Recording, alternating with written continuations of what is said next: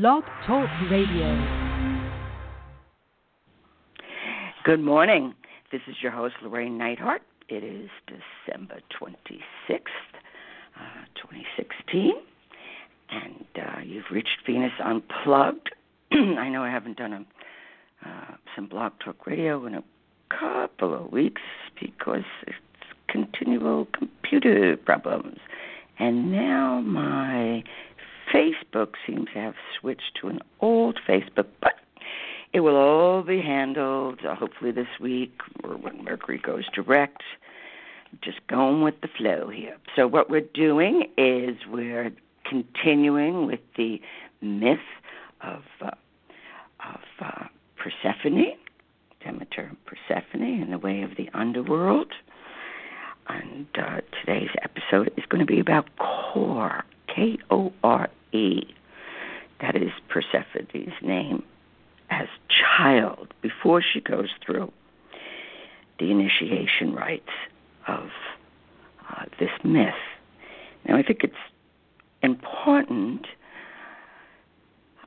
that for the next couple of years at least, we need to see life as an initiation because Persephone, it's, it's a story, it's a mythology of how to transform victimization. You know, the child can be the victim, but the child is also the divine child. So there may be a wound that we are given that we need to work through and understand. You know, those moments of why does this keep happening to me? It's because the nature of the wound that we come in with, we actually can have post traumatic stress from other lifetimes. Who knew? And uh, so we, we have wounds. And if we just keep on identifying with the wound, uh, we become the victim. Um, and everybody else becomes the hero. And we never go into the journey into the underworld. We're given lots of opportunity, but we don't always see it for what it is. So if you are experiencing life uh, from the point of view of the victim, you also will be given many opportunities or be able to say, you know, I'm going to want to turn this around. And first, I want to begin to view this uh, as a, a, living myth within of uh, from victimization to the journey into the underworld into becoming a queen. Um, so and and Persephone now Persephone at when she becomes Persephone and queen of the underworld, not only is she the wife of Pluto or the underworld or death, she also is given tremendous powers. And she's like uh, the ruler of ghosts, and she can carry effects onto and curses of man, and it's through the tension of the opposites of a journey, right? between divine child Kore and Persephone, and of course Demeter, her mother. It, that's the tension of the opposites where the divine child is born, a new version of ourselves and of in our lives. And as we change within, the external changes. And yes, we need to be part of the external and to make the changes that, or at least begin to make some suggestions about positive changes um, or that can be made in the world. But it starts in our own world. It starts personally, and then we go locally, and then we can move on into other realms of the culture because the culture is in a great period of initiation, not victimization, initiation. You want change? Think of creative ways. Make them simple. The simplest ones are the easiest to remember and they're the most effective, and they will change. And they will change the course of history, too. So, what we want to understand here is that Persephone is initiated, and through her descent and return, uh, into a new identity uh, and that can contain uh, and negotiate the uh, opposites of the upper world and the underworld. And we think of uh, initiations as intentional rites of passage, intentional rites. It didn't happen to you. It is an opportunity to see, oh, I can choose to be the wounded child that is not connected to the divine child, because the divine child is uh, the archetypal child and knows and has great wisdom. But it's the descent, it's the preparation of the initiate provides uh, him or her with guidance for a successful completion of the descent and return cycle of initiation. But uh, life itself administers initiations to both the prepared and the unprepared.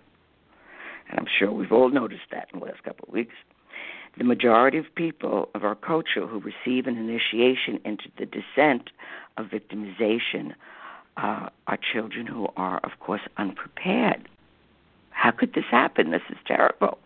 Well, it is happening, and it is terrible, and it is an initiation. And we are provided with answers, but we have to make the descent. So the culture provides them with little or no guidance and for returning from the descent to a new identity. The predominant hero ideal provides only stoicism. So it's like you know, oh, we're the hero and we're the superhero and everything. But that that that's the hero. That opposite of the hero is the descent. Or sometimes in the the hero mythos, uh, vengeance. There are ways to resolve victimization. Not this time.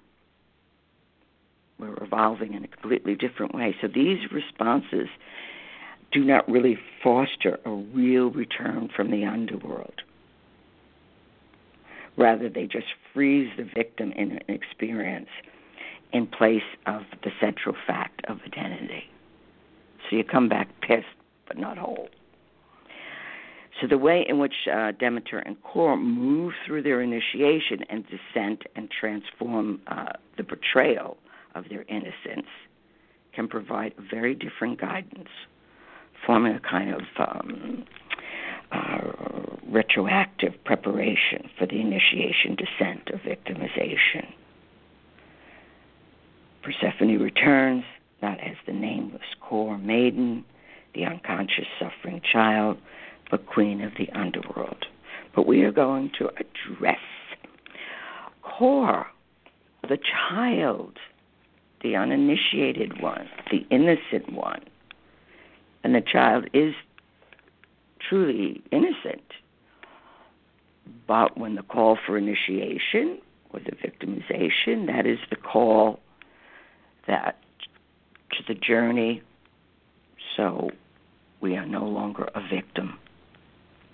We become a, we we learn and we discover, and we can do this through many many different conscious or unconscious. We're going. All right. So we want to also understand that the purpose of mythology and the archetypes by which the way mythology is constructed, according to uh, Carl Kerényi, mythology is the ability to understand what is through what was. Mythology is the ability to understand what is through what was. Not in the same sense as the scientific curiosity, uh, where man is determined to find the origins of the universe, but more in the context of helping contemporary man progress successfully through the daily motions and dramas of his everyday life. So that's what living mythology is people will say, well, this doesn't make any sense. If this can't be it, what does this have to do with my life or modern life? It has everything to do with it. So we are constantly participating uh, in myth. We're in the myth, and the myth is in us, just like we have a soul, but we are ensouled. So par- participants of myth they're used to step into the primordial path that they can see and their futures and define their identities. They must see who they who they were before they can see who they're becoming. Thus, the gods and the goddesses of mythology represent spiritual ideals, paradoxes. Learn what the living paradox is in your life. Both things are true. It's called the tension of the opposites or paradoxes. If we choose one over the other, we will continue to be op- uh, lopsided. The paradox is when we can bring the opposites together. We're not choosing uh, which one we like and dislike or what's good and what's not good because they belong together. Yep. Shadow and light, it belongs together. Life and death belong together. They're not separates. So that's what uh, you know the spiritual ideals and paradox that allow man to exist in ways through myth. Now, Kerényi even identifies two major archetypes of the divine in Greek mythology that represent uh, paradoxical attribute. It's the primordial child and Kore. And in the Kore myth is both mother and daughter to herself. And this is true in males too, where their anima will be mother, daughter unto herself. So when we begin to understand how to also tend to the wounded child, because unconsciously, so often with the wounded child, we don't realize it's actually a, a living part of it. It's a, a divine part of us, or it has a connection to the divine, and we give it over to or people or situations that are really cruel to that child who have no connection to their own inner child. So of course they abuse one another. Um, we have to stop and say, hey, wait a second. Am I the abusive mother that uh, allows uh, or, or gives in to, uh, let's say you're you're allergic to something but you eat it anyway, or you know that a certain behavior or a certain friendship is not good for your soul. Uh, you believe the lies of that and you keep on going in because you want to be nice. Nice isn't going to get you anywhere uh, you want to be true, you want to be whole, and sometimes that means you just can't please others. You know, there, there's no way that that uh, the pleasing, because the child pleases to survive. So when we uh, become a victim, we have learned let me please the abuser, and at least I'll get through the day. But when we decide, no, I'm going to go through this rite of passage, that life is presented. You don't have to go far. Just look at the burdens in your life, or look what you're dealing with, or look at the uh, um, woundedness or the illnesses. What are going on in your life? This is your call of opposites. So the sentimentality that we can have about uh, death and dying, it can be the death of a of an ideal, or that somebody um, is is leaving uh, the planet, right? Transitioning into the opposite of life. Need to be careful and not be totally sentimental, like, oh, well, they're leaving, so that makes everything that they did, which was completely unconscious and wounding, they don't automatically become divinities. They'll be back. So we need to be very aware of the holiness, wholeness of life and its beloved opposite, death. Because we're constantly moving through those experiences. So, willingly or unwillingly, the Kore Persephone woman, uh, we we have to renounce the innocence, the maidenly innocence. Like, whoops, I did it again. I didn't know. Well, you did it a hundred times. You should know. Or if something, see what repeats again and again. And then say, well, let me see it from the other side. Well, let me see it from its opposite.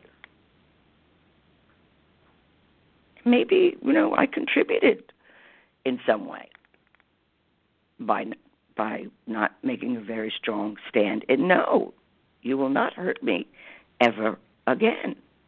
And there are times you can love somebody very much, but they've wounded too many times. They're completely unconscious about it. There is no way they're going to cop to it.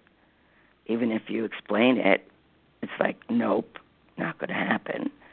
That they have to understand within themselves, which means that they need to go through the pain uh, of their own uh, behavior or unconsciousness. Very few people really do something truly uh, on a on a evil or cruel way consciously. Do they do it? Yes. There are some people that are just naturally cruel. So recognize that and stay away from them. If every time you work with somebody or you call with somebody, or it could be a family member, and and you just feel bad, that's not your frenemy, man. You just separate. And even if you have to be in the same household or within that person, you can just be quiet, go within yourself, uh, protect yourself, I don't know, with rings of gold or the color indigo, infuse yourself with the color indigo, which is the color of invisibility, and protect your inner child. That's how you become the loving mother to yourself. I know that's my boo boo, or I know that is my post traumatic stress boo boo whatever it is, you're not letting another at it. That's what the loving mother does. Don't poke the mother bear because you're going to be in for a big surprise. The mother bear or, or the lioness, or actually any any animal and their children, they're not going to sit down and go into therapy with you They're going to rip your head off because that's the instinct. So I'm not suggesting we rip one another's head off. Although you may be tempted, it's be able to say, I will not allow this anymore. And no matter how many times people can try to trick you, you say, no, no, no, no, no. They don't know this about themselves. So you can stay silent and you can say that you are in the presence of a mystery, which, of course, this time of the year is the great mystery. We are in the presence of a mystery. And the, the love and respect that we have for mystery, we don't go looking for the answers. It is a mystery. We are not allowed to have the answers. But logos is the answer. The answer will come. First, we have to, or at the at the end of knowledge, you know, when we go searching for wisdom and knowledge, no matter how much you search, no matter what you do, you end up at this place of mystery. And the mystery is the sense of being in awe, like, whoa. Or you get this feeling to not trespass. It's like, let me just sit with my not knowing. You know, poetry is a lot like that suggestion, not knowing, or uh, the arts. We can look at something and it's not necessarily a conclusion or today's news. It's this mystery of of uh, the eternal archetypal images. So we're at this great place of mystery, which is going to bring great change. So you know, one minute at a time. So I found this. Uh, quote, which I thought was very interesting. It's always maiden and always mother. So it's the story of, of Kore and Demeter. And the following is a complete statement of uh, of a noble Abyssinian woman recorded by the German ethnologist uh, uh, and, and cited by Carl Kerényi in the famous essay Kore. That's Carl, C A R L, Kerényi, K E R E N Y I. Contemporary of Jung, they were actually BFFs, and they um, uh, the, the living myth was uh, very much part of uh, their world and what they shared in their friendship. And Kerényi was a uh, recorder of myth and interpreter of myth. So here we go. I thought this was very interesting. Now this is an Abyssinian woman, so we're tripping like mm, I don't know, probably 800 years ago. Uh, how can a man know what a woman's life is? A woman's life is quite different from a man's. God has ordered it so. A man is the same from the time of his circumcision, his birth, uh, to the time of his withering. He is the same before he has sought out a woman for the first time and afterwards. But the day when a woman enjoys her first love cuts in her, her in two, she becomes another woman on that day. The man is the same after his first love as he was before. The woman is from the day of her first love another. That continues so through all of her life. The man spends a night by a woman and goes away. His life and bodies are always the same. The woman conceives. As a mother, she's another person. than a woman without child, and she carries the fruit of the night for nine months in her body. Sometime something grows, something grows in her life that never again departs from it. She is a mother. She is and remains a mother, even though her child dies. Uh, through all of her children die. For at one time she carried the child under her heart and it does not go out of her heart ever again. Whether the child is born, whether the child is uh, uh, uh, never allowed to be born for whatever happens, all right, and not even when the child is dead. The child will always live in the heart. He does not know the difference before love and after love, before motherhood and after motherhood. He can know nothing. Only a woman can know then and speak of that. That is why we won't be told what to do by our husbands. A woman can only do one thing she can respect herself and she can keep herself decent. She must always be as her nature is. She must always be maiden and always be mother. Before every love, she is made maiden, and after every love, she is mother. In this, you can you can see whether she is a good woman or not. So this is from the science of mythology. Now, I think in modern worlds, that's not entirely true. Uh, that men have certainly evolved to be able to relate to the feminine and certainly are becoming aware of the feminine within themselves. So I don't see this as so black and white. Uh, certainly, a man does love and is loved in ways that a woman cannot perceive. And they're quite extraordinary in that love. But we're talking about Kore's awakening. Kore, as the child, as this flower like child, is everything. And some say that you know Kore was seven when she was abducted into the underworld by her uncle. So this is an incestuous uh, dynamic. And incestuous in this term means there, there's always a pulling back into family or familiar. And one of the greatest journeys of consciousness or the tension of the opposites is when we don't return to what is familiar. Now, for a long time, for those of us that choose wholeness, we will experience great guilt. It's called the guilt of individuation. So it's the more difficult path in, in so many ways because we cannot go back to the old way. But we must, as our journey of individuation uh, becomes more conscious, we must bring a gift back to the culture that we have symbolically left. So, this is why we're artists and creators and writers and poets and healers. And so we leave uh, the way that the people reincarnated to live their life, which is fine, but may not be for you.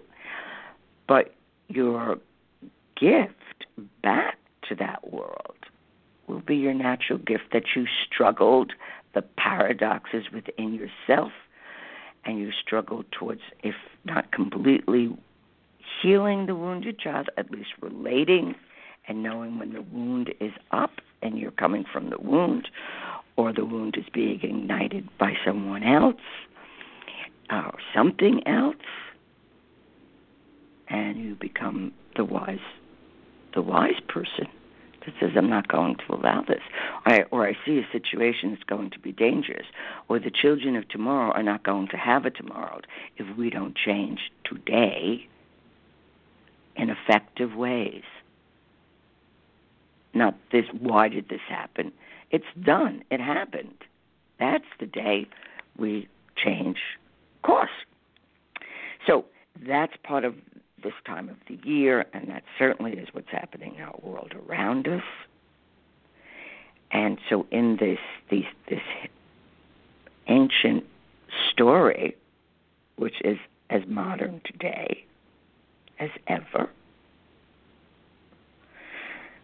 that we realize that the function of, of Hades, death, or the underworld, it's to carry the Kore the child downward into a new consciousness of the inner movements of her body as a woman, as a vessel of creation, as the great life death cycle that dimly and distantly belonged only to the outer world and now dramatically announces itself within her uterus in the form of, you know, her first blood. That's a very important moment in a woman's life, her first blood, and it's not understood and it's not honored enough. It's part of what the ancient mysteries were about. Now, for the male, or the male aspect within ourselves, we go on more of a heroic journey. So we could be having simultaneous journeys happening. It's not linear. It's not one thing at a time. It's multiple levels. Psyche knows how to take care of it. This is why we're unconscious too, because we'd be so confused. We'd be frozen. We wouldn't be able to move. All right. So through our first loss, it's the loss of uh, blissfulness and almost a symbiotic oneness uh, in this story, mother and daughter, and oneness that begins in the womb itself, where they both are, and then the beginning of time and united at the very source of life itself. So, Kore, which is the flower like, the very essence of girls, was a girl or the young child, and their beauty and their innocence. But they're doomed, as we all are, because like blossoms, they have to fall and fade to become mother and then become a wise woman. So this is part of what this journey is about, and we're certainly going to be giving due opportunity uh, for initiations and wise women. So not quite sure where this is going to go in the realm of Facebook, but I'm going to have my um, Facebook. Uh, uh, genie come and fix all this so that you will be getting this properly. So, in the meantime, you can go to my website, llorraineneithardt.com L L O R R A I